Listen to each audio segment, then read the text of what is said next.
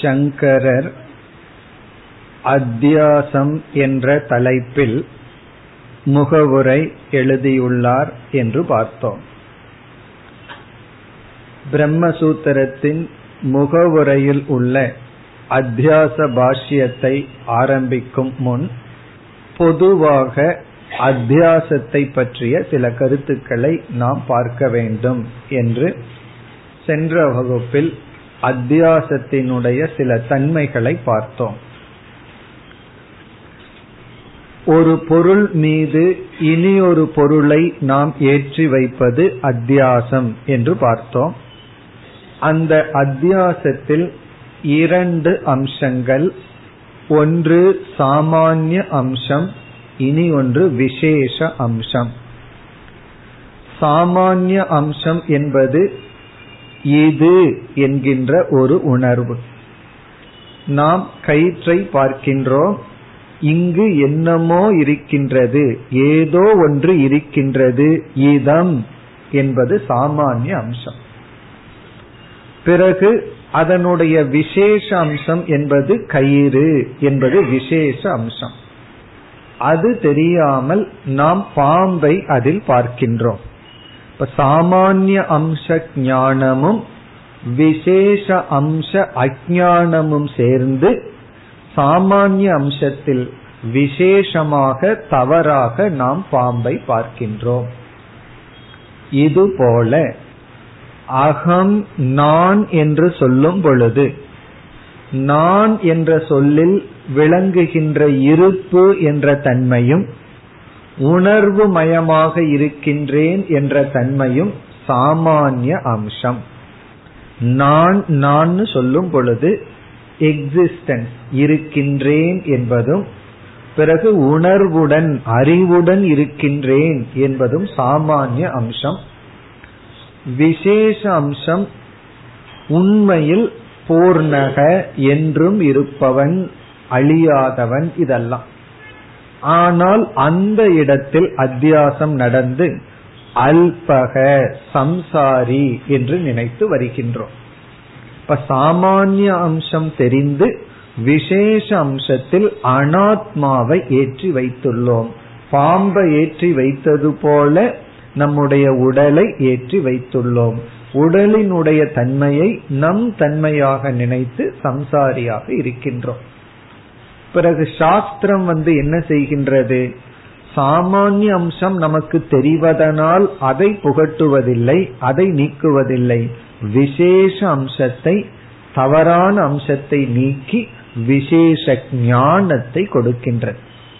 எப்படி? இந்த கயிறு பாம்பு என்று சொல்லும் பொழுது இந்த பாம்பு கயிறு என்று சொல்லும் பொழுது இந்த என்பதில் மாற்றமில்லை.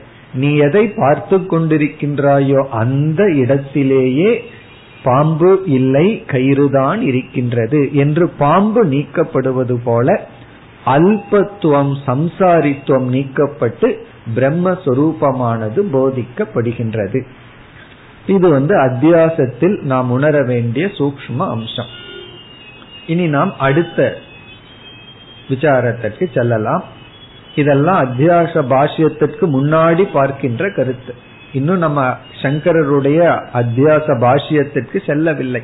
அதற்கு முன்னாடி ஒரு கருத்தை பார்த்துட்டு பிறகு நாம் சங்கரருடைய கருத்துக்கு நேரடியாக செல்லலாம். நம்முடைய அடுத்த விசாரம் சங்கரர் ஏன் பிரம்மசூத்திரத்திற்கு அத்தியாசம் என்ற தலைப்பை முகவுரையாக எழுதுகின்றார்?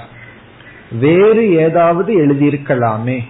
அவர் ஏன் அத்தியாசத்தை முகவுரையாக கொடுத்துள்ளார்? அதைத்தான் இப்பொழுது பார்க்கின்றோம். இப்ப நம்ம பார்க்க போற கருத்து அத்தியாச பாஷ்யத்தினுடைய அவசியம் தேவை நெசசிட்டி எதற்கு அத்தியாசத்தை அறிமுகப்படுத்தி உள்ளார்? அத்தியாசத்தை ஏன் முகவுரையாக கொடுத்துள்ளார்? வேற ஏதாவது இன்ட்ரோடக்ஷன் கொடுத்திருக்கலாமே? ஏன் அத்தியாச பாஷ்யத்தை வந்து சங்கரர் எழுதுகின்றார்? ஆகவே நம்முடைய அடுத்த விசாரம் வந்து சங்கரர் அத்தியாசம் என்ற தலைப்பை ஏன் முகவுரையாக வைத்துள்ளார்? அத்தியாச பாஷ்யத்தினுடைய அவசியம் தேவை நெசசிட்டி அதுதான் இப்ப பார்க்க போறோம். இதுவும் மிக அழகான கருத்து. இப்ப இந்த கருத்தை நாம் பார்த்து புரிந்து கொள்ள வேண்டும் என்றால் சங்கரர் தன்னுடைய முகவுரையில் ஏன் அத்தியாசத்தை எழுதியுள்ளார்? அதற்கு பதில் புரிய வேண்டும் என்றால் முதல் சூத்திரத்தினுடைய சாராம்சம் நமக்கு தெரிந்திருக்க வேண்டும். முதல் சூத்திரத்தினுடைய முழுமையான அல்லது இறுதியான கருத்து நமக்கு தெரிந்திருக்க வேண்டும். அதெல்லாம் விசாரம் பண்ணி கடைசியில முடிவு பண்ணுவோம். இருந்தாலும் அதை தெரிஞ்சாதான் இந்த கேள்விக்கு நம்ம பதில் சொல்ல முடியும். ஆகவே இப்ப நம்ம வந்து இனிமேல் விளக்கமா பார்க்க போற முதல் சூத்திரத்தினுடைய சாரத்தை இப்பொழுதே பார்ப்போம். அதை தெரிஞ்சாதான் இந்த கேள்விக்கு பதில் நமக்கு நன்கு விளங்கும். அத்தியாசத்தினுடைய மகிமையும் இதைவிட தெளிவாக நமக்கு விளங்கும். இப்ப நம்ம வந்து முதல் சூத்திரத்தினுடைய சாரத்திற்கு செல்றோம். முதல் சூத்திரத்துல வந்து கேள்வியானது கேள்வி கேட்பவன பூர்வ பக்ஷின்னு சொல்றோம். தவறான கருத்தை மனசுல வச்சுட்டு ஒரு கேள்வி கேட்டா அவனுக்கு பேரு பூர்வபக்ஷி. இந்த பூர்வபக்ஷி வந்து என்ன சொல்றான்? வியாச பகவான் பிரம்மசூத்திரத்தை எழுத வேண்டிய அவசியம் இல்லை. உபனிஷத்து வாக்கியங்களை எடுத்து அவர் அர்த்த நிர்ணயம் செய்யக்கூடாது செய்ய வேண்டிய அவசியம் இல்லை. அவன் என்ன சொல்றான்? பிரம்மசூத்திரத்தை வியாசர் எழுத வேண்டாம். அதான் ஃபர்ஸ்ட் அப்செக்ஷன் வியாசர் வந்து நான் பிரம்மசூத்திரம் எழுதுறேன்னு சொன்ன உடனே வேண்டாம் அவசியம் இல்லை. நீங்க எதுக்கு இந்த பிரம்மசூத்திரத்தை செய்கிறீர்கள்? வியாசர் சொல்லுவார் உபனிஷத் மந்திரங்களை எல்லாம் நான் வந்து அர்த்த நிர்ணயம் செய்வேன். அப்படின்னு எல்லாம் சொன்னா அது அவசியம் இல்ல வேண்டாம் அப்படின்னு சொல்றான். அவன் வேண்டான்னு சொல்றதுக்கு ஒரு காரணம் சொல்லணும். அதே போல வியாசரும் நான் பிரம்மசூத்திரம் எழுதுறேன்னா அவரும் அதற்கு காரணம் சொல்லணும். சும்மா எழுதுறேன்னு சொல்லக்கூடாது. நேரம் போகல.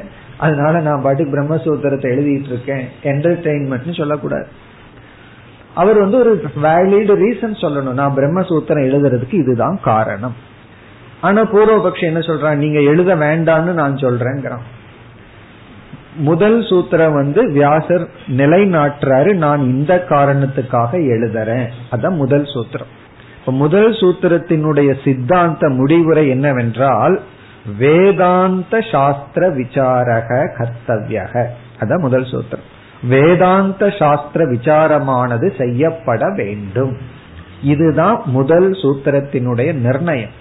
கன்க்ளூஷன் இதுதான். வேதாந்த சாஸ்திரம் அதாவது உபனிஷத்தானது விசாரம் செய்யப்பட வேண்டும். உபனிஷத் வந்து விசாரத்திற்குரியதுதான். சரி வேண்டான்னு சொல்றவன் என்ன காரணம் சொல்றான்? அவன் முக்கியமா இரண்டு காரணம் சொல்றான். அதாவது நீங்க வந்து பிரம்மசூத்திரம் எழுத வேண்டாம். உபனிஷத் விசாரம் வேண்டாம் அப்படிங்கிறதுக்கு ரெண்டு காரணம் சொல்றான். முதல் காரணம் வந்து என்ன காரணத்தை சொல்லி வியாசர் எழுதணும்னு சொல்றாரோ அதே காரணத்தை சொல்லி அது இல்ல அதனால வேண்டாம்னு சொல்றான். இப்ப முதல் காரணம் என்ன சொல்றான்?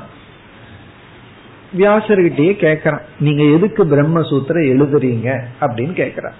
அதுக்கு வியாசர் என்ன பதில் சொல்லுவார்? நான் வந்து ஒரு விசாரம் பண்ணி ஒரு ஞானத்தை கொடுக்கறேன்.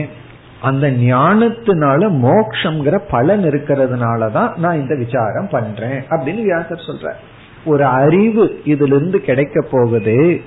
அந்த ஞானம் நேரடியா மோட்சத்தை கொடுக்கறதுனால நான் வந்து பிரம்மசூத்திரத்தை எழுதுறேன்னு சொல்ற அப்ப பூர்வபக்ஷி சொல்றான் இந்த வேதாந்த விசாரம் பண்ணி ஒரு ஞானம் வரும் சொல்கிறீர்கள். அந்த ஞானத்தினால பிரயோஜனம் கிடைக்காது. அப்ப வேதாந்த விசாரம் செய்யக்கூடாது. காரணம் அப்பிரயோஜனவத்துவா பிரயோஜனம் இல்லை. அது பூர்வபக்ஷி சொல்ற காரணம். வியாசர் என்ன சொல்கின்றார்? நான் வந்து பிரம்மசூத்திரம் எழுதுறதுக்கு காரணம் பிரம்மசூத்திரத்திலிருந்து ஒரு ஞானத்தை கொடுக்கறேன் விசாரத்திலிருந்து ஒரு ஞானம் வரும். அந்த ஞானம் பலனை கொடுக்கும் மோக்ஷங்கிற பலனை கொடுக்கும் அதனால எழுதுறேன்னு சொல்றேன் இவன் என்ன சொல்றான்? கேள்வி கேட்பவன் வியாசரை எழுத வேண்டாம்னு சொல்றவன் என்ன சொல்றான்? ஞானத்தினால ஒரு பிரயோஜனமும் கிடையாது அப்படின்னு சொல்றான். யார்? பூர்வபக்ஷி சொல்றான். அறிவினால ஒரு பிரயோஜனமும் கிடையாது. ஆகவே ஞானம் எந்த பிரயோஜனத்தையும் கொடுக்காது. மோக்ஷங்கிற பலனை ஞானம் கொடுக்காது அப்படின்னு சொல்ற பிறகு இரண்டாவதா வியாசர் சொல்றார் இல்ல இங்க பரமாத்மா பரபிரம்மன் ஒரு விஷயம் இருக்கு. அந்த பரபிரம்மத்தை பற்றிய ஞானத்தை அடைஞ்சா கண்டிப்பா பிரயோஜனம் இருக்கு. உன்னிடத்தில் இருக்கிற ஞானத்தினால பிரயோஜனம் இல்லாம போகலாம். நான் இங்க விசாரிக்கிற சப்ஜெக்ட் மேட்டர் விஷயம் இருக்கே அது நிர்குணம் பிரம்ம பரமாத்மா. அந்த பரமாத்மாவை பற்றிய ஞானத்தை நான் வந்து இங்க உங்களுக்கு எடுத்து சொல்ல போறேன். அந்த ஞானத்தினால சம்சாரம்ங்கிறது நீங்கி மோக்ஷங்கிற பலன் கிடைக்கும்னு மறுபடி வியாசர் சொல்ற ஏன்னா வெறும்னு ஞானத்தினால பிரயோஜனம் இல்லைன்னு அவன் சொல்லும் பொழுது நான் பரமாத்மாவை பற்றிய நிர்குண பிரம்மத்தை பற்றிய ஞானத்தை எல்லாம் இங்க கொடுக்க போறேன். அதனால மோக்ஷம்னு சொல்ற ஆகவே எனக்கு இங்க நிர்குண பிரம்மன்கிறது சப்ஜெக்ட் மேட்டரா இருக்கு அப்படின்னு சொன்ன உடனே பூர்வபக்ஷி சொல்றான் அப்படி ஒரு பிரம்மனே கிடையாது. நிர்குண பிரம்மன் ஒண்ணு இருந்தாத்தேன நீங்க அந்த நிர்குண பிரம்மத்தை பற்றிய ஞானத்தை கொடுத்து அந்த ஞானத்துல மோக்ஷங்கிற பலனை சொல்ல முடியும். சகுண பிரம்மன் தான் இருக்கு நிர்குண பிரம்மன் கிடையாது. ஆகவே பூர்வபக்ஷியினுடைய கருத்து சாஸ்திரம் ந ஆரம்பணீயம் சாஸ்திரம் ஆரம்பிக்க கூடாது சாஸ்திரம்னா வேதாந்த சாஸ்திரம் அல்லது பிரம்ம சூத்திர சாஸ்திரம் வந்து ஆரம்பிக்க கூடாது விஷய பிரயோஜன அபாவாத். அங்க சப்ஜெக்ட் மேட்டருக்கு சப்ஜெக்டே கிடையாது. விஷயமே இல்லை. அப்படி ஒரு பிரம்மன் இருந்தா தானே நீங்க அதை பத்தி விசாரிச்சு முடிவு பண்ணணும். பிறகு அந்த பிரம்மன்னே இல்லை. அப்படி இல்லாத போது எந்த ஞானத்துல உங்களுக்கு மோட்சம் கிடைச்சிரும்? அது மட்டுமல்ல எந்த ஞானமுமே சம்சாரத்தை நீக்காது. அப்படின்னு சொல்லி சொல்றான். இப்ப இதுதான் பூர்வபக்ஷி. இப்ப வந்து வியாச பகவான் என்ன செய்கின்றார் முதல் சூத்திரத்துல வேதாந்த விசாரம் பண்ணணும். காரணம் நிர்குண பிரம்மன் ஒரு பிரம்மன் இருக்கு. எனக்கு வந்து உபனிஷத்தை விசாரம் பண்றதுக்கு ஒரு சப்ஜெக்ட் மேட்டர் இருக்கு. அந்த சப்ஜெக்ட் மேட்டர் வந்து கர்மகாண்டத்துல பேசப்படவில்லை. கர்மகாண்டத்துல சகுண பிரம்மனும் தேவதைகளும் தான் பேசப்பட்டிருக்கு. உபனிஷத்துலதான் நிர்குண பிரம்மன் பேசப்பட்டிருக்கு. ஆகவே எனக்கு விஷயம் இருக்கு. விஷயம் இருக்கிறதுனால அந்த விஷயத்தை பற்றிய நான் விசாரம் பண்ணி ஒரு ஞானத்தை நான் கொடுப்பேன். அந்த ஞானத்தினால சம்சாரம் அல்லது பந்தம்ங்கிறது நீங்கும் என்று வியாச பகவான் முதல் சூத்திரத்துல நான் பிரம்மசூத்திரம் எழுதுவதற்கு காரணம் எனக்கு விஷயம் இருக்கு பிரயோஜனம் இருக்கு. உடனே தேர்டா வியாசர் என்ன சொல்றார்? இப்படி ஒரு சப்ஜெக்ட் மேட்டர் இருந்து மோக்ஷங்கிற பலன் இருக்கும்போது கண்டிப்பா அதை தேடுகின்ற ஆட்களும் இருப்பார்கள். ஆகவே எனக்கு அதிகாரியும் இருக்கு. ஏன்னா ஒருவர் ஒரு புஸ்தகம் எழுதலாம். புஸ்தகத்துக்கு சப்ஜெக்ட் மேட்டர் இருக்கலாம். பிரயோஜனம் இருக்கலாம். எந்த மனிதனுமே அந்த பிரயோஜனத்தை விரும்பவில்லைன்னு வச்சுக்குவோமே ஏதோ ஒரு பிரயோஜனம் ஒரு சப்ஜெக்ட் மேட்டர் இப்போ ஒருவர் ஒரு புஸ்தகம் எழுதுறார். ஏதோ ஒரு சப்ஜெக்ட் மேட்டர் இந்த விதத்துல ஏதாவது ஒன்றை செய்தால் பிரயோஜனம் என்னன்னா நாலு மூக்கு தலையில வரும் அப்படின்னு ஒரு பிரயோஜனம் இருக்குன்னு வச்சுக்குவோமே யார் இதை செய்வா? இருக்கிற ஒரு மூக்கு போதாதா? அதனால இந்த பிரயோஜனம் வேண்டான்னு சொல்லி யாருமே அந்த சாதனைய செய்ய மாட்டார்கள். ஆகவே ஒரு பிரயோஜனம் ஒன்னு இருந்தா அந்த பிரயோஜனத்தை அடைய அந்த விஷயத்தை தெரிய ஆட்கள் வேணும். வியாசர் சொல்கின்றார் அதாவது மோக்ஷம் அப்படிங்கிற பலனை எல்லோரும் விரும்புகின்றார்கள் அதற்கு சிலர் தகுதியையும் அடைகின்றார்கள் ஆகவே எனக்கு ஆளும் இருக்கு அதிகாரியும் உண்டு. இப்ப நான் எழுதுற இந்த பிரம்மசூத்திரத்தை படிச்சு புரிஞ்சுக்கிறதுக்கு அதிகாரிகள் உண்டு அதை நாடுபவர்களும் உண்டு பிரயோஜனமும் உண்டு ஞானமும் உண்டு. இதுதான் நிலைநாட்டுகின்றார். இப்ப இதுல அதிகாரிய பிறகு பார்ப்போம். எனக்கு சப்ஜெக்ட் மேட்டர் இருக்கு பிரயோஜனம் இருக்கு. அப்படிங்கறத வியாச பகவான் முதல் சூத்திரத்துல நிலைநாட்டுறார். இப்போ அத்தியாச பாஷ்யம் எந்த விதத்துல பிரம்மசூத்திரத்துக்கு கனெக்ஷன் அப்படின்னா அத்தியாச பாஷ்யமானது அத்தியாசத்தை நிலைநாட்டுகின்றது. இந்த அத்தியாசம் எதை நிலைநாட்டுகிறது என்றால் விஷயத்தையும் பிரயோஜனத்தையும் நிலைநாட்டுகின்ற. அத்தியாசத்தை சித்தி செய்தால்தான் அத்தியாசம் நடந்திருக்குன்னு நிரூபிச்சாதான் நமக்கு பிரயோஜன சித்தியும் ஏற்படும் பிறகு வந்து விஷய சித்தியும் ஏற்படும். ஆகவே ஆத்ம அனாத்ம அத்தியாசத்தை நாம் நிலைநாட்டும் பொழுது நமக்கு வியாசர் சித்தி செய்கின்ற பலமும் கிடைக்கின்றது. பிறகு சப்ஜெக்டும் கிடைக்கும். அது எப்படின்னு தான் இப்பொழுது நம்ம பார்க்கிறோம். அத்தியாசத்திற்கும் மோக்ஷங்கிற பலன் ஞானத்தினால கிடைக்குங்கிறதுக்கு என்ன சம்பந்தம்? அதைத்தான் இப்போ நம்ம பார்க்கிறோம். இப்ப சங்கரர் வந்து அத்தியாசத்தை நிலைநாட்டுகிறதுனால வியாச பகவானுடைய பிரயோஜனம் இருக்கிறதுனாலையும் நிர்குண பிரம்ம இருக்கிறதுனாலையும் நான் பிரம்மசூத்திரத்தை ஆரம்பிக்கிறேன்னு சொல்லியிருக்காரு அல்லவா? அந்த காரணம் நிலைநாட்டப்படுகின்றது. ஹேது சித்தின்னு சொல்லுவார்கள். ஹேது வந்து ஒரு சாத்தியத்தை சித்தி பண்ணது. வியாச பகவான் ஒரு காரணத்தை சொல்லி இதுதான் சாத்தியம்ங்கிறார். இப்ப வியாச பகவானுக்கு சாத்தியம் என்ன என்றால் நான் சாஸ்திரத்தை ஆரம்பிப்பேன். அதுக்கு அவர் சொல்ற காரணம் என்ன? இந்த சாஸ்திரத்தினால பிரயோஜனம் இருப்பதனால் இந்த சாஸ்திரத்துக்கு விஷயம் இருப்பதனால் இது வந்து வியாசர் சொல்ற காரணம். காரணத்தையே ஒருத்தன் ஒத்துக்கல அப்படின்னா அப்ப அந்த ஹேதுவை சித்தி பண்ணணும். அதுதான் அத்தியாசம் செய்கின்றது. அப்ப அத்தியாசம் வந்து ஹேது சித்தி ஹேது சித்தினா ஹேதுவை நிலைநாட்டுது. காரணத்தை நிலைநாட்டுது. பிறகு ஹேது வந்து சாத்தியத்தை நிலைநாட்டுது. இப்படி சம்பந்தம். இப்ப வியாச பகவான் வந்து நான் இந்த சாஸ்திரத்தை எழுதுகின்றேன். எழுத வேண்டும். அதுதான் அவருடைய லட்சியம். அதற்கு அவர் கொடுக்கிற காரணம் ஞானம் நான் கொடுக்க போறேன். ஞானத்திற்குரிய விஷயம் எங்கிட்ட இருக்கு. பிறகு பிரயோஜனம் இருக்கு. அப்படின்னு சொல்லிட்டார். எப்படி பிரயோஜனம் இருக்குன்னு அவர் நிலைநாட்டணும். எப்படி சப்ஜெக்ட் மேட்டர் இருக்குன்னு நிலைநாட்டணும்.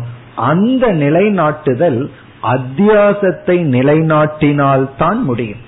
அத்தியாசத்தை நிலைநாட்டவில்லை என்றால் அதை நிலைநாட்ட முடியாது.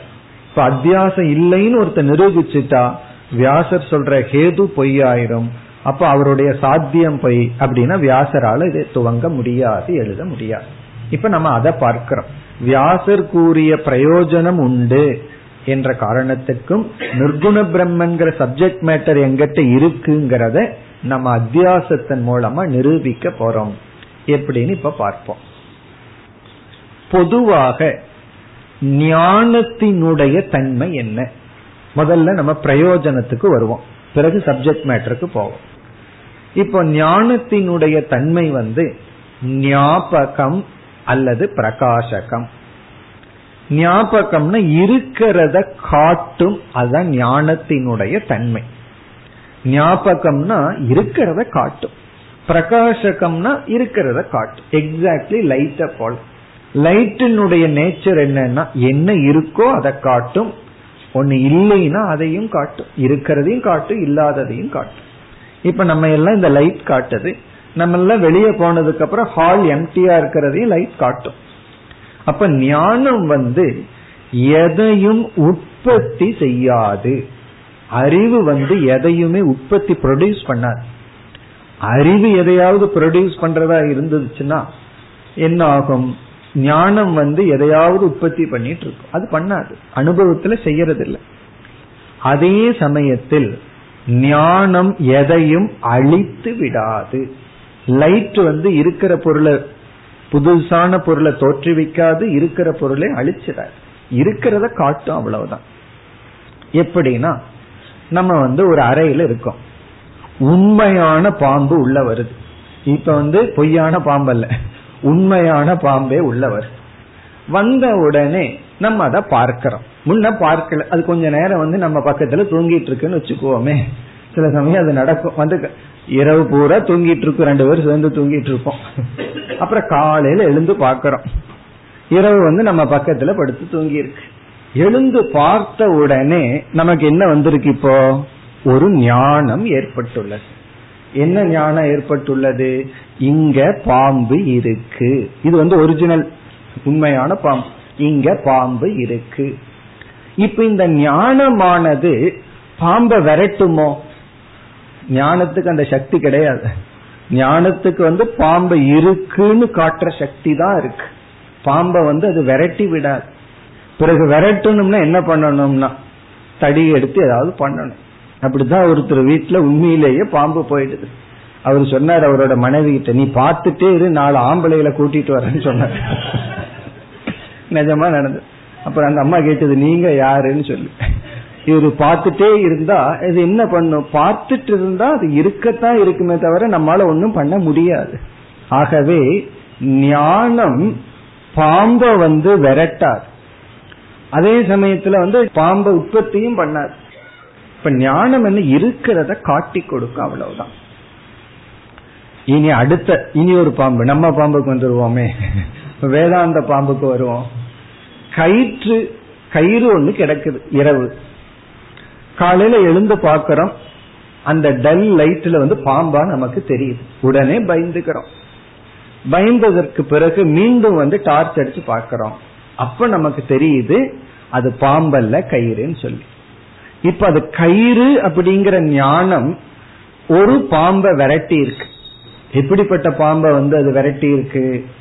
கயிற்றுல நம்ம தப்பா ஒரு பாம்பை பார்த்தோமே அந்த பாம்பானது ஞானத்தினால் சென்றுள்ளது அப்ப ஞானம் வந்து ஒன்றை நம்மிடமிருந்து நீக்கும். ஞானம் பொதுவா எதையும் நீக்காது.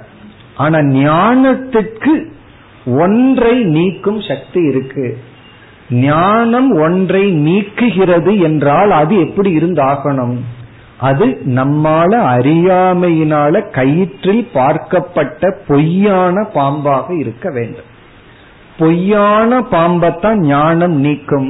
உண்மையான பாம்பை வந்து ஞானம் காட்டி கொடுக்கும். அப்போ கயிற்றுல ஒரு பாம்பை நம்ம பார்த்துட்டோம். அந்த பாம்பானது கயிற்றை பற்றிய ஞானம் வந்தவுடன் என்ன ஆகுது அந்த பாம்பு சென்று விடுகிறது மறைந்து விடுகிறது. அந்த பாம்பு ஓடி போயிடும் ஆகவே ஞானத்துக்கு ஒரு தன்மை இருக்கின்றது. என்ன தன்மை என்றால் பொய்யாக பார்க்கப்பட்ட ஒன்றை நீக்கும் தன்மை. அந்த பாம்பை தான் நம்ம மித்தியா அப்படின்னு சொல்றோம். நித்யா பொருள் நித்யா வஸ்து என்றால் அறியாமையினால பார்க்கப்பட்ட பாம்பு. மித்தியா கற்பக. அப்ப ஞானத்தினுடைய தன்மை ஒன்று மித்தியாவாக இருந்தால்தான் அதை நீக்கும். மித்தியா சர்ப்பத்தை தான் ஞானம் நீக்கும். சத்திய சர்ப்பத்தை ஞானம் நீக்காது. ஞானம் வேற எதுவும் பண்ணாது. பொய்ய மட்டும்தான் நீக்கும்.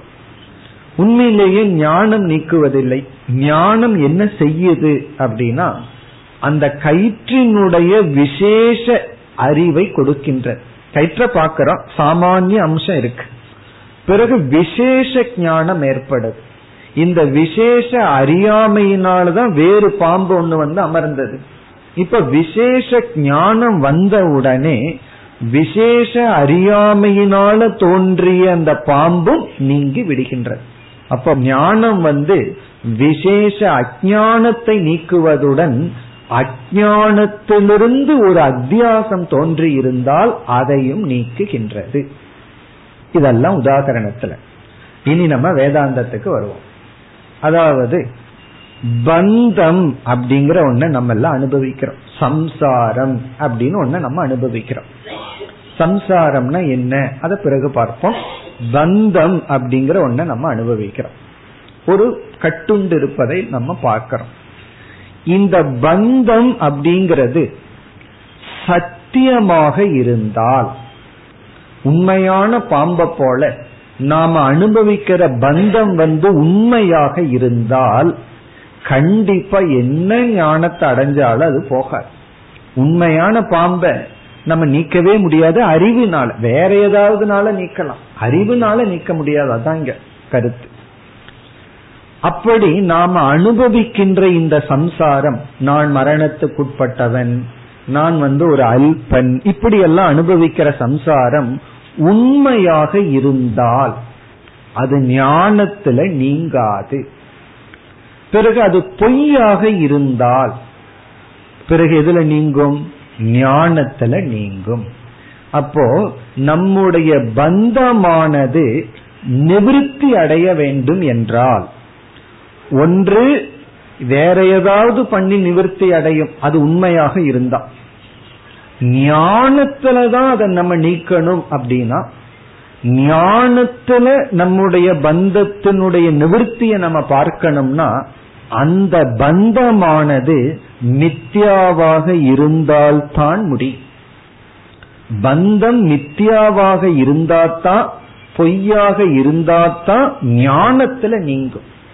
இப்ப பந்தம் வந்து மித்யா அல்ல சத்தியம் அப்படின்னு இருந்தா ஞானத்துல போகாது. ஆகவே ஞானத்தினால நமக்கு ஒரு பிரயோஜனம் வர வேண்டும். என்ன பிரயோஜனம்? பந்தம்ங்கிறது நீங்க வேண்டும். சம்சாரம்ங்கிறது நீங்க வேண்டும்ங்கிற பிரயோஜனம் நமக்கு வர வேண்டும் என்றால் முதல்ல எதை நிலைநாட்டி ஆகணும்? பந்தம்ங்கிறது நித்தியா. அதை நிலைநாட்டி ஆகணும். இப்ப வியாச பகவான் வந்து நான் ஒரு ஞானத்தை கொடுக்க போறேன். அந்த ஞானத்தினால பந்த நிவൃத்திங்கிற பலன் வரும்னு சொல்ற இப்ப வியாசரை பொறுத்த வரைக்கும் நான் கொடுக்கிற ஞானத்தினால பந்தம் போகும்னு சொன்னா நம்ம வந்து என்ன நிலைநாட்டணும்? அந்த பந்தம் மித்தியான்னு நிலைநாட்டம். அந்த பந்தம் வந்து அத்தியஸ்தம் ஏற்றி வைக்கப்பட்டுள்ளதுங்கிறத நிலைநாட்டணும். இப்ப பந்தமே சத்தியம்னு ஒருவன் நினைத்து கொண்டிருந்தால் வியாசரால இந்த வார்த்தையை சொல்ல முடியாது. ஞானத்தினால போகும்னு சொல்ல முடியாது. ஆகவே பந்தம் அப்படிங்கிறது ஏற்றி வைக்கப்பட்டுள்ளது அத்தியஸ்தம். அதாவது பந்தம்ங்கிறது ஒரு அத்தியாசம் அப்படிங்கிறத நிலைநாட்டினால்தான் அந்த பந்தம் ஞானத்துல நீங்கும். ஞானத்துல நீங்குவதாக இருந்தா தான் வியாசர் வந்து நான் இதை எழுதுறதுக்கு காரணம் பலன் உண்டு அப்படின்னு சொல்ல முடியும். அப்போ நாம் அனுபவிக்கின்ற இந்த பந்தம் மித்யா ஏற்றி வைக்கப்பட்டுள்ளது. எதை போல என்றால் பாம்பை போல. எந்த பாம்பு? கயிற்றில் ஏற்றி வைக்கப்பட்டுள்ள பாம்பை போல. ஆகவே இப்ப என்ன சொல்லலாம்? சாஸ்திரம் ஆரம்பணீயம்.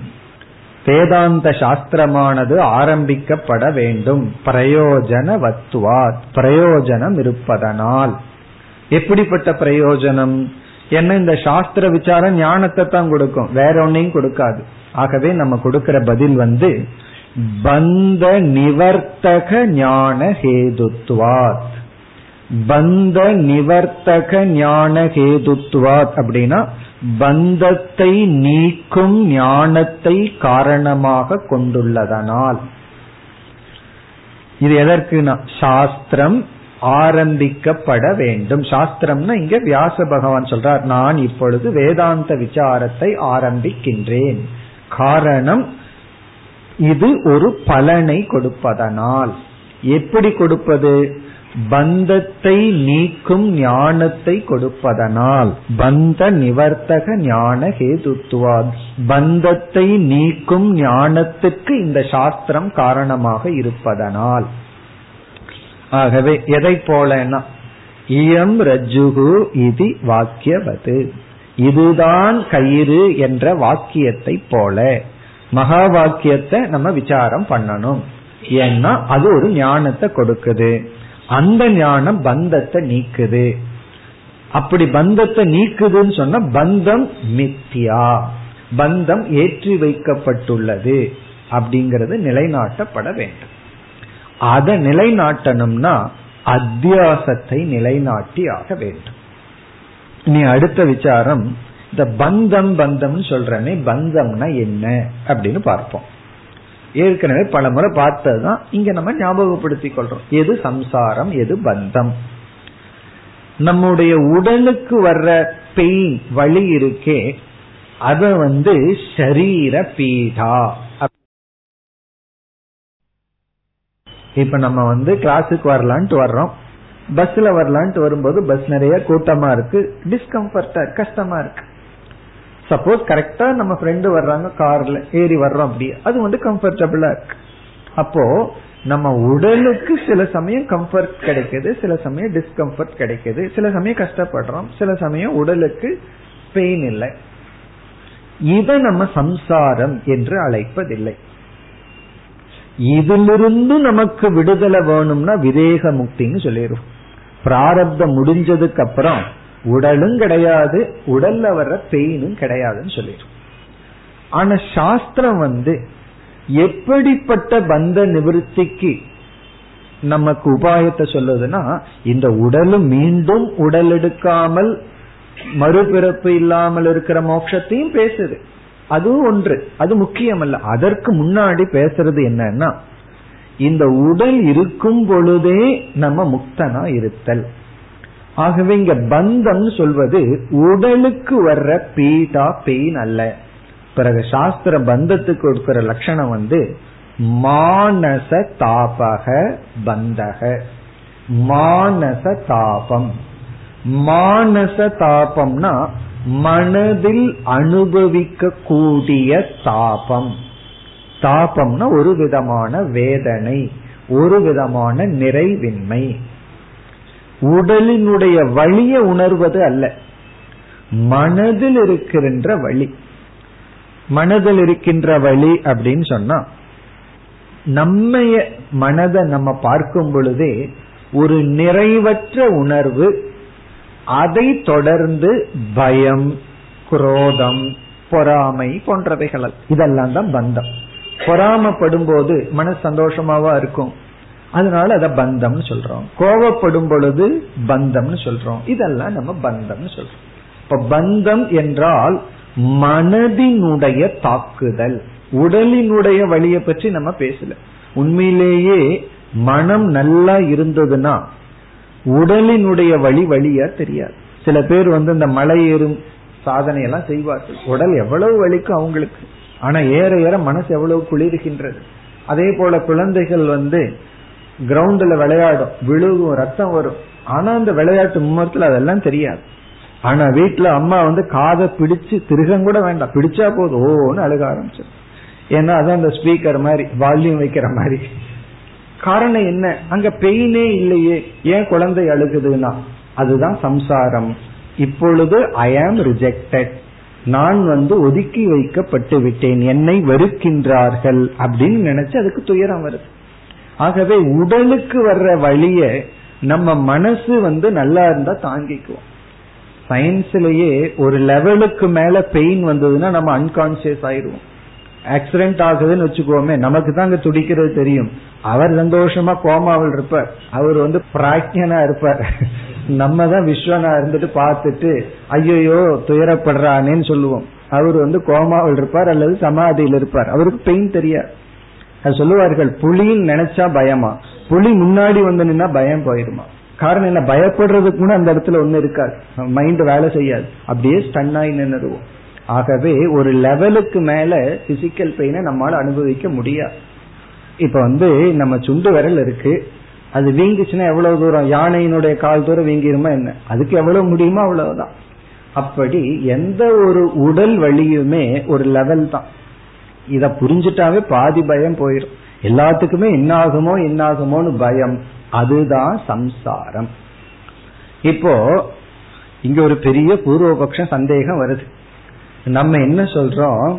இந்த சம்சாரம் மித்தியா அப்படின்னு சொல்றோம். இந்த பந்தம் மித்தியா ஏன் மித்தியான்னு சொல்றோம்? இது மித்தியாவாக இருந்தா தான் ஞானம் வந்தா இது போகும். இது சத்தியமா இருந்தா எப்படி போகும்? ஆகவே நாம் அனுபவிக்கின்ற அனைத்து பந்தமும் மித்தியா அது உண்மை அல்ல பொய். இப்படி சொன்ன உடனே நமக்கு வர்ற பெரிய சந்தேகம் என்னன்னா மித்தியான்னா பொய். பொய்னா அது இல்லை. இல்லாதத ஒன்ன ஏன் ஓட்டணும்? அதுவே இல்லையே. நீங்க பந்தத்தை இல்லைன்னு சொல்கிறீர்கள். இல்லாத ஒன்ன எதற்கு ஓட்டணும்? இல்லாத பேய எதுக்கு ஓட்டணும்? இருக்கிற பேய வேணா ஓட்டி விடலாம். இல்லாத பேய் எப்படி ஓட்டுறது? பந்தம்ங்கிறது பொய் அப்படின்னு சொன்னீங்கன்னா அதை எதற்கு நம்ம அதை வெளியே போகணும்னு சொல்றோம் அதுவே இல்லையே. இப்ப வந்து ஒருவர் குழந்தையிடம் கோவப்படுற மாதிரி நடிக்கிற அந்த குழந்தை என்னமோ சேஷ்டை பண்ணது. அது ரெண்டு வயசு பாக்குறதுக்கு ரொம்ப அழகா இருக்கு. அது செய்யற சேஷ்டை. எதையாவது பண்ணிட்டு இருக்கு. உடனே இவருக்கு கோபம் வரல அதை பார்த்து ரசிக்கிறார். இப்படியே ரசிச்சிட்டு இருந்தா இருக்கிறது ஏதாவது போயிரும்னு சொல்லி உடனே என்ன பண்றாரு? கோவப்படுற மாதிரி ஆக்ட் பண்ற போய் அந்த குழந்தைக்கு காட்டுற உள்ள சிரிச்சிட்டு அந்த குழந்தைக்கு பயந்துக்கிற மாதிரி. இப்ப நம்ம என்ன சொல்றோம்? என்ன சொல்லலாம்? அந்த குரோதத்தை மித்தியான்னு சொல்லலாம். அந்த கோபத்தை மித்தியா குரோதம். ஏன்னா பொய்யான கோபம். இப்ப பொய்யான கோபம் நம்ம ஒண்ணு பாதிக்கிறது இல்லையே உண்மையான கோபம் வந்தா தானே பாதிக்குது. பொய்யான கோபத்துல நம்ம பாதிக்கிறதுல குழந்தை தான் பயந்துட்டு போகுது. அப்படி பந்தமே மித்தியாவா இருந்தா அது இருந்துட்டு போட்டுமே நம்ம ஒன்னும் பாதிக்காதே. நம்ம ரூம்ல ஒரு கயிறு இருக்கு அதுல பொய்யான பாம்பு இருந்தா இருந்துட்டு போட்டுமே சேர்ந்து தூங்குவோமே. அதனால ஒண்ணு உண்மையான பாம்பு இருந்தா தானே சேர்ந்து தூங்க கூடாது ஆகவே பொய்யான பந்தம் அது பொய்யா இருக்கும்போது எதற்கு ஓட்டணும்? அப்படின்னு ஒரு கேள்வி. இதற்கு பதில் இப்ப பார்ப்போம். இப்ப வந்து உண்மையான பாம்பு நம்ம ரூமுக்கு வருது. இன்னைக்கு எல்லாத்து நைட்ல பாம்பு தான் கனவுல வரப்போகுது. உண்மையான பாம்பு நம்ம ரூம்குள்ள வந்தாச்சு. ஏன்னா நம்ம ரூம் நம்ம ரூம்னு வேற சொல்லிட்டு இருக்கிறோமா? ரூம்குள்ள உண்மையான பாம்பு வந்தாச்சு.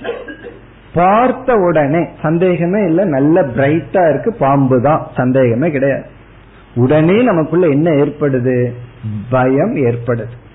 இப்ப பயம் அப்படின்னு நமக்கு ஏற்படுது. பாம்பை பார்த்தவுடன் இப்ப பாம்பு எவ்வளவு சத்தியமோ அதே சத்தியம்தான் பயம் பயம் பொய்யா கிடையாது. பயப்படுற மாதிரி நம்ம நடிக்கல. உண்மையாவே பயம் ஏற்படுது.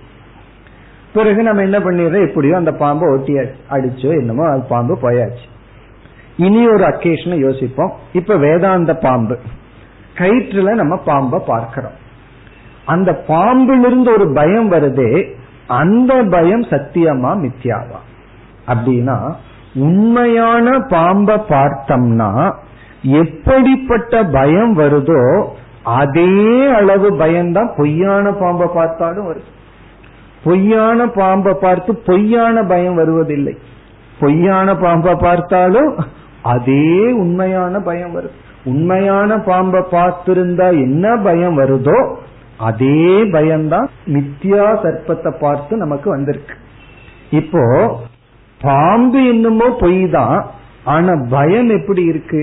சத்தியமா இருக்கு. இப்ப அடுத்த கேள்வி இந்த பயத்துக்கு காரணம் என்ன? இந்த நமக்கு ஒரு பயம் வந்திருக்கே அது எப்படி பொய் வந்து உண்மையான பயத்தை கொடுக்க முடியும்? அதற்கு என்ன காரணம் அப்படின்னு கேட்டா ஒரு ஆங்கிள் என்ன சொல்லலாம்? அந்த பொய்யான பாம்பு தான் பயத்தை கொடுத்திருக்குன்னு சொல்லலாம். இனி ஒரு ஆங்கிள் என்ன சொல்லலாம்? அந்த கயிறு தான் பயத்திற்கு காரணம். தைத்திரிய உபநிஷத்துல வந்து உதரம் அந்தரம் குருதே அததசிய பயம் பவதின்னு சொல்லி அந்த பிரம்மந்தான் நமக்கு சம்சாரத்துக்கு காரணம் பயத்துக்கு காரணம்னு சொல்லப்பட்டிருக்கு. யாருக்கு? அஜானிகளுக்கு பிறகு அதே பிரம்மன் தான் அபயத்துக்கு காரணம்னு சொல்லப்பட்டிருக்கு. யாருக்கு? ஞானிகளுக்கு. அதே போல இப்ப இந்த கயிறு இருக்கே இந்த கயிற்றினுடைய இருப்பு தான் எக்ஸிஸ்டன்ஸ் தான் பாம்புக்கு போயிருக்கு. அந்த பாம்புனால பொய்யான பாம்புனால கயிறு இல்லாம இருக்க முடியுமோ? கயிற்றை எடுத்துட்டோம் அப்படின்னா பொய்யான பாம்புக்கு இருக்கிறதுக்கு இடம் கிடையாது.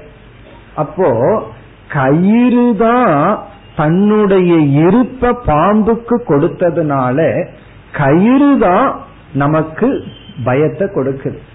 அது எப்படி கயிறு கொடுக்கும்னா மிஸ் அண்டர்ஸ்டுட் ரோப் புரிந்து கொள்ளப்படாத கயிறு பாம்பா மாறி நமக்கு துயரத்தை கொடுக்குது. அது அந்த பாம்பா இருக்கும்போது பாம்பினுடைய இருப்பு யாருகிட்ட இருந்து வந்திருக்கு?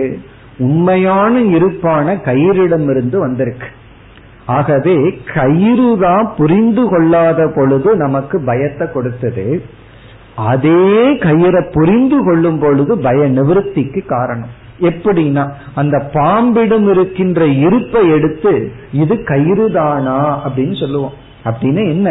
பாம்பு இருந்தது அப்படிங்கிற இடத்துல இருத்தலை எடுத்து கயிறுக்கு கொடுத்த உடனே இப்ப வந்து snake minus existence equal to வாட்னா அங்க ஒண்ணுமே கிடையாது ஸ்னேக் கிடையாது. அதுதான் இல்லையே இருப்ப நம்ம எடுத்துட்டோமே.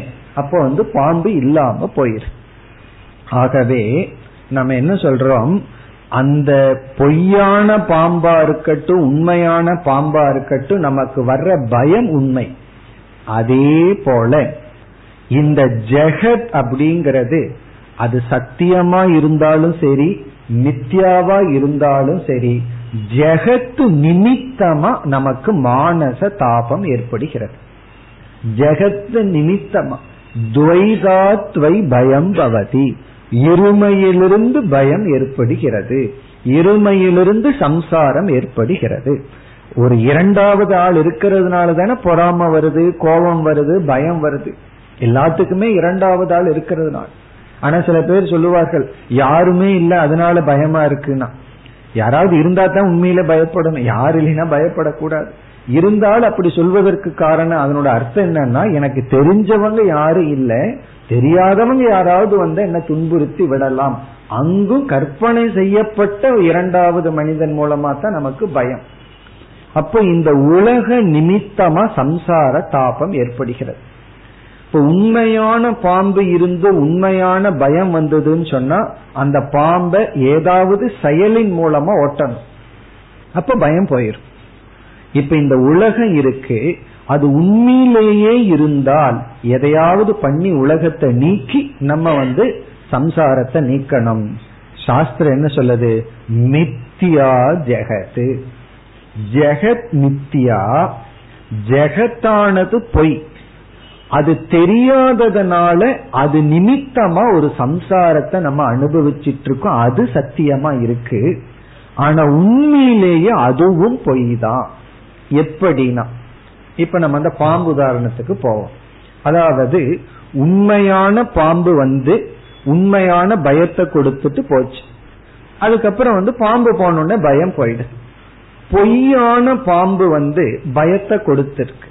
பொய்யான பாம்பு போன உடனே நம்ம என்ன நினைப்போம்? என்ன சொல்லுவோம்? அனாவசியமா பயந்துட்டேன். அந்த பயமும் பொய். ஆனா பயம் இருக்கும்போது சத்தியமா தான் இருந்தது. ஆனா மனசுக்குள்ள நம்ம என்ன சொல்லுவோம்? அனாவசியமா நான் பயந்துட்டேன்னு சொல்லி அந்த பயம் நிவர்த்திய வந்து பெருமையா நம்ம சொல்ல மாட்டோம். அத வேற ஒரு இடத்துல வித்யாரண்யர் சொல்லுவார். இந்த பத்து பேர் ஆத்த கிடக்கிற கதையில இந்த பத்தாவது மனிதன் வந்து உள்ள போயிட்டான்னு நினைச்சிட்டான். இவன் கவுண்ட் பண்ணும்போது இவனை விட்டுட்டான். பிறகு கடைசியில அவனுக்கு தெரிஞ்சு போச்சு. யார் பத்தாவது மனிதன் சொல்லி. அவர் என்ன சொல்றார் வித்யாரண்யர்? இவனுக்கு இந்த ஞானம் வந்த உடனே பெருமைப்பட மாட்டான். நான் பத்தாவது மனிதன் யாருன்னு கண்டுபிடிச்சிட்டேன். எனக்கு வந்து நோபல் பிரைஸ் கொடுக்கணும்னு நான் சொல்லுவான்.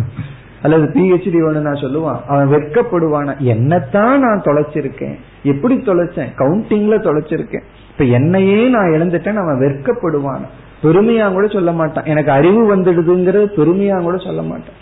அதனாலதான் ஞானிக்கு நான் ஞானின்னு பெருமைப்படுறது வருவதில்லை. ஏன்னா அது வெட்கப்படுவதற்குரியது. எதை போலனா பத்தாவது மனிதனை கண்டுபிடிச்சது போல. அது போல இந்த உலகம் வந்து மித்தியா அப்படின்னு தெரிஞ்ச உடனே இந்த உலகம் பொய்னு தெரிஞ்ச உடனே மனதில் இருக்கின்ற அனைத்து சம்சாரங்களும் தாபங்களும் நீங்கி விடுகிறது. இந்த உலகம் சத்தியம்னு நினைச்சிட்டு இருக்கிற வரைக்கும் அந்த சத்தியத்துக்கு நிகர மனதில் இருக்கின்ற அனைத்து வெறுப்புகளும் பொறாமைகளும் தாபங்களும் இருக்கின்றது. ஆகவே பந்தம் மித்தியாவா இருந்தா ஏன் நீக்கணும் அப்படின்னா நீக்க வேண்டிய அவசியம் இல்லதான் அது மித்தியான்னு தெரிந்து கொண்டால். மித்தியான்னு தெரியாததனால அது சத்தியமாகி விடுகின்றது. ஆகவே நம்ம மனசில் இருக்கிற தாபமெல்லாம் மித்தியான்னு சொல்வதனுடைய அர்த்தம் என்ன என்றால் மித்தியாவான உலக நிமித்தமாக வந்த காரணத்தினால். பொய்யான உலகத்தை பார்த்து உண்மையாக நாம சம்சாரத்தை அனுபவிக்க. அந்த உண்மைனாலும் அது ஒரு பொய்யான உண்மை. அதெல்லாம் வேகா இருக்கே வாயில விளக்க முடியாம இருக்கேன்னா அதுதான் நம்முடைய அலங்காரம் சொல்றோம் அது வேகாத்தான் இருக்கு நல்லா விளக்கிட்டா அது சத்தியமாயிரும். ஆகவே இந்த உலகம் மித்தியா. இதை நம்ம நிலைநாட்டினால்தான் இந்த மித்யா நிமித்தமாக வந்த பந்தமும் மித்தியா. அது எப்ப தெரியும்னா மித்தியான்னு தெரிஞ்ச உடனே இவைகளெல்லாம் நீங்கிவிடும். இதெல்லாம் வரணும் அப்படின்னா அத்தியாசத்தை நிலைநாட்டி ஆக வேண்டும். இப்ப நம்முடைய முடிவுரை என்ன என்றால் ஞானத்தினால ஒரு ஒன்று போகணும் அப்படின்னா ஞானத்தினால ஏதாவது ஒன்று போச்சு அப்படின்னா அது பொய். அது வந்து மித்தியாதான் போகும். வியாசர் என்ன சொல்லிடுறார்? ஞானத்தினால பந்த நிவிருத்தி ஆகும். ஆகவே ஞானத்தை கொடுக்கறன்னு சொல்ற. நம்முடைய காமன் ரூல் என்ன? ஞானத்தினால ஒண்ணு நீங்கணும்னா அது பொய்யாகத்தான் இருக்கணும். வியாசர் என்ன சொல்றார்? நான் ஞானத்தை கொடுக்கிறேன் அதனால பந்தம் போகுங்கிறார் ஆகவே பந்தம் மித்தியா. இப்ப பந்தம் மித்தியா அப்படின்னா அது என் மீது ஏற்றி வைக்கப்பட்டுள்ளது. ஆகவே அத்தியாசத்தை நிலைநாட்டினால்தான் பந்தம் அப்படிங்கிறது மித்தியாவாகும். பந்தம் மித்தியாவாக ஆனால் ஞானத்துல போகும். ஞானத்தில் அது போகும் அப்படிங்கறதுனால ஞானம் பிரயோஜனத்தை உடையது. ஆகவே ஞானம் வர்றதுக்கு சாஸ்திர விசாரம் செய்ய வேண்டும். இப்ப ஸ்டெப்ஸ் எப்படி போகுது? சாஸ்திர விசாரம் பண்ணணும். ஏன்னா ஞானத்திற்காக. எதற்கு ஞானம்னா பந்தத்தை நீக்குகின்றது. அது எப்படி ஞானம் பந்தத்தை நீக்கும் அப்படின்னா பந்தம் மித்யாவாக இருப்பதனால். எப்படி பந்தம் மித்தியான்னா அது ஏற்றி வைக்கப்பட்டுள்ளது பொய்யான பாம்பை போல. ஆகவே சங்கரர் இங்க அத்தியாசத்தை நிரூபிக்கிறதன் மூலமா ஞானத்தினால பந்தம் போகும் அப்படிங்கறத நிலைநாட்டுறார். ஆகவே வியாசர் சொல்றார் அந்த ஞானத்தினால் அது போறதுனால பிரயோஜனம் இருக்கிறதுனால நான் வந்து இந்த சாஸ்திரத்தை எழுதுகின்றேன். இனி அடுத்த கருத்துக்கு வருவோம். சப்ஜெக்ட் மேட்டர் இதுவும் முக்கியமான கருத்து. இப்ப வந்து பூர்வபக்ஷி சொல்றான். நிர்குண பிரம்மன்னே ஒண்ணு கிடையாது. ஏன் நிர்குண பிரம்மன்னு கிடையாதுன்னு சொல்றான்? இறைவனுக்கு ஈஸ்வரனுக்கு என்ன லட்சணம்? இந்த உலகத்திற்கு காரணமானவர். அதான் கடவுளுக்கு லட்சணம். நம்ம பல முறை பார்த்திருக்கோம். டிஃபைன் காட் அப்படின்னு சொன்னா என்ன டெபினிஷன் கொடுக்கணும்? கடவுளை கடவுளினுடைய லட்சணம் என்ன அப்படின்னா இந்த உலகத்துக்கு காரணமானவர்.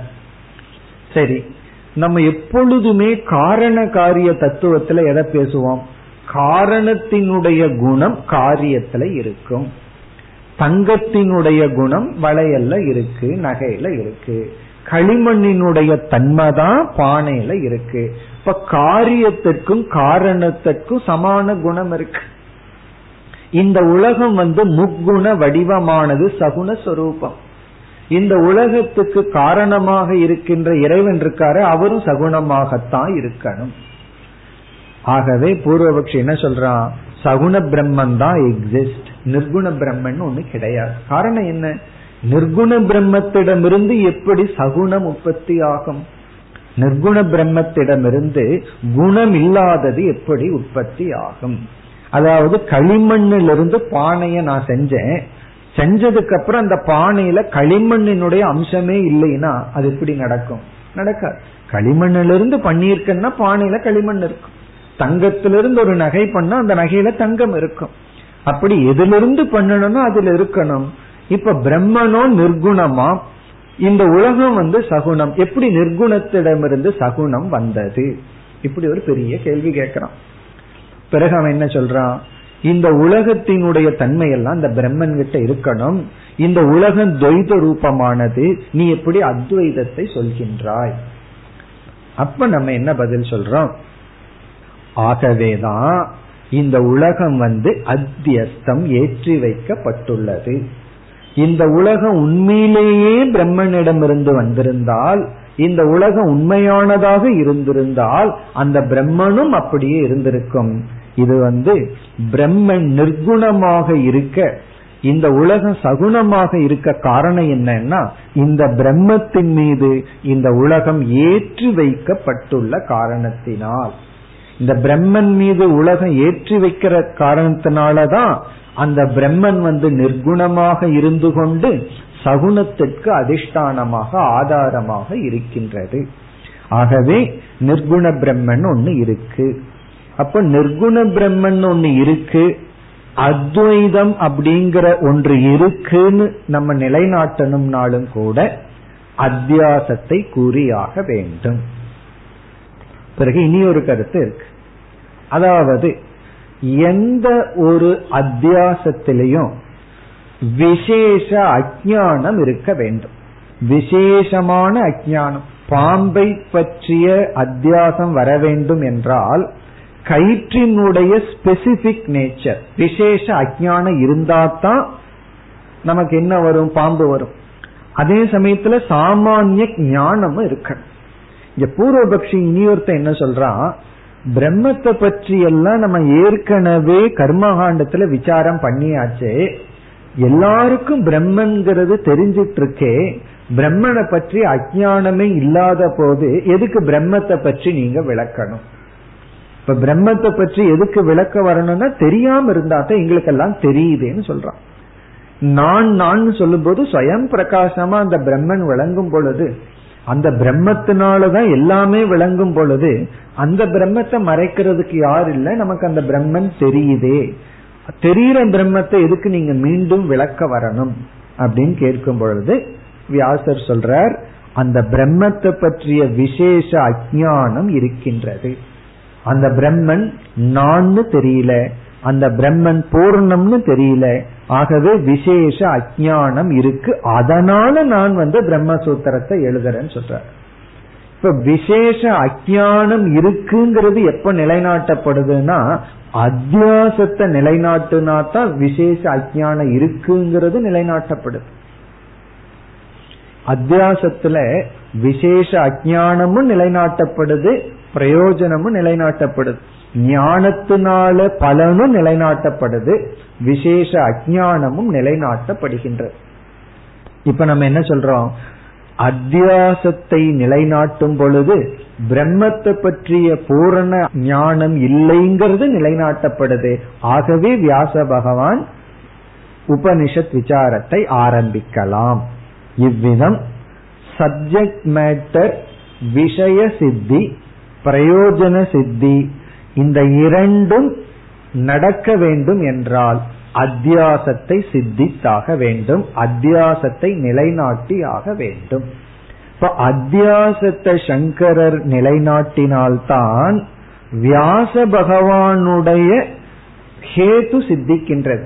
இந்த விஷயம் இருக்கிறதுனால பிரயோஜனம் இருக்கிறதுனால நான் சாஸ்திரத்தை ஆரம்பிக்கின்றேன் அப்படிங்கிறது நிலைநாட்டப்படுகின்றது. ஆகவே சங்கரர் வந்து அத்தியாச பாஷ்யத்தை முகவுரையாக எழுதியுள்ளார்.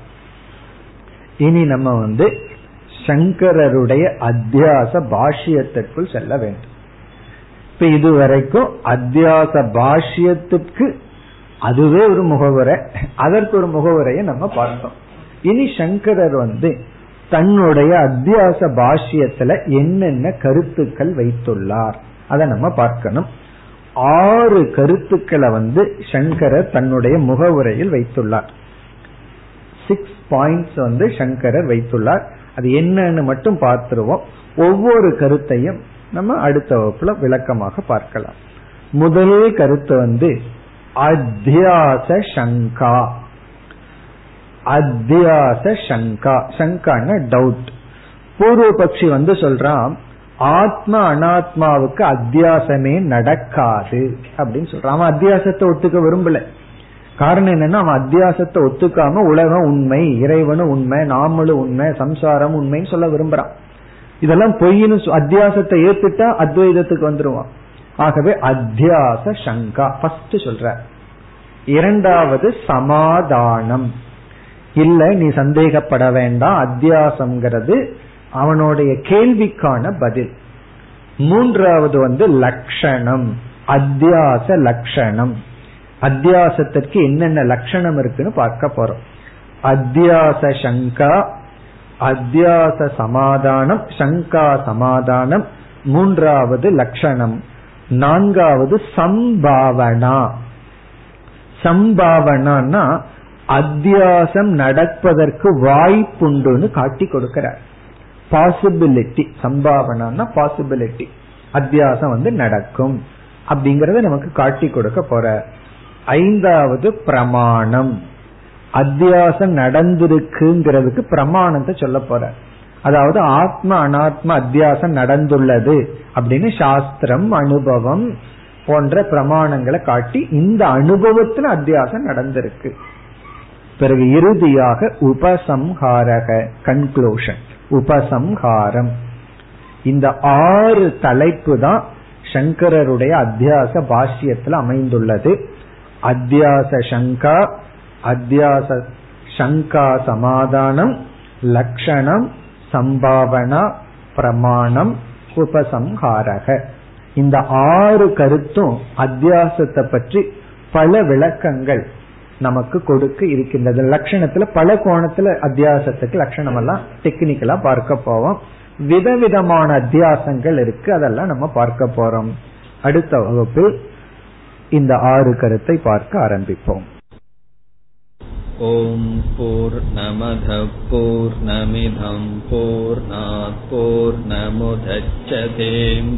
पूर्णस्य पूर्णमादाय पूर्णमेवावशिष्यते।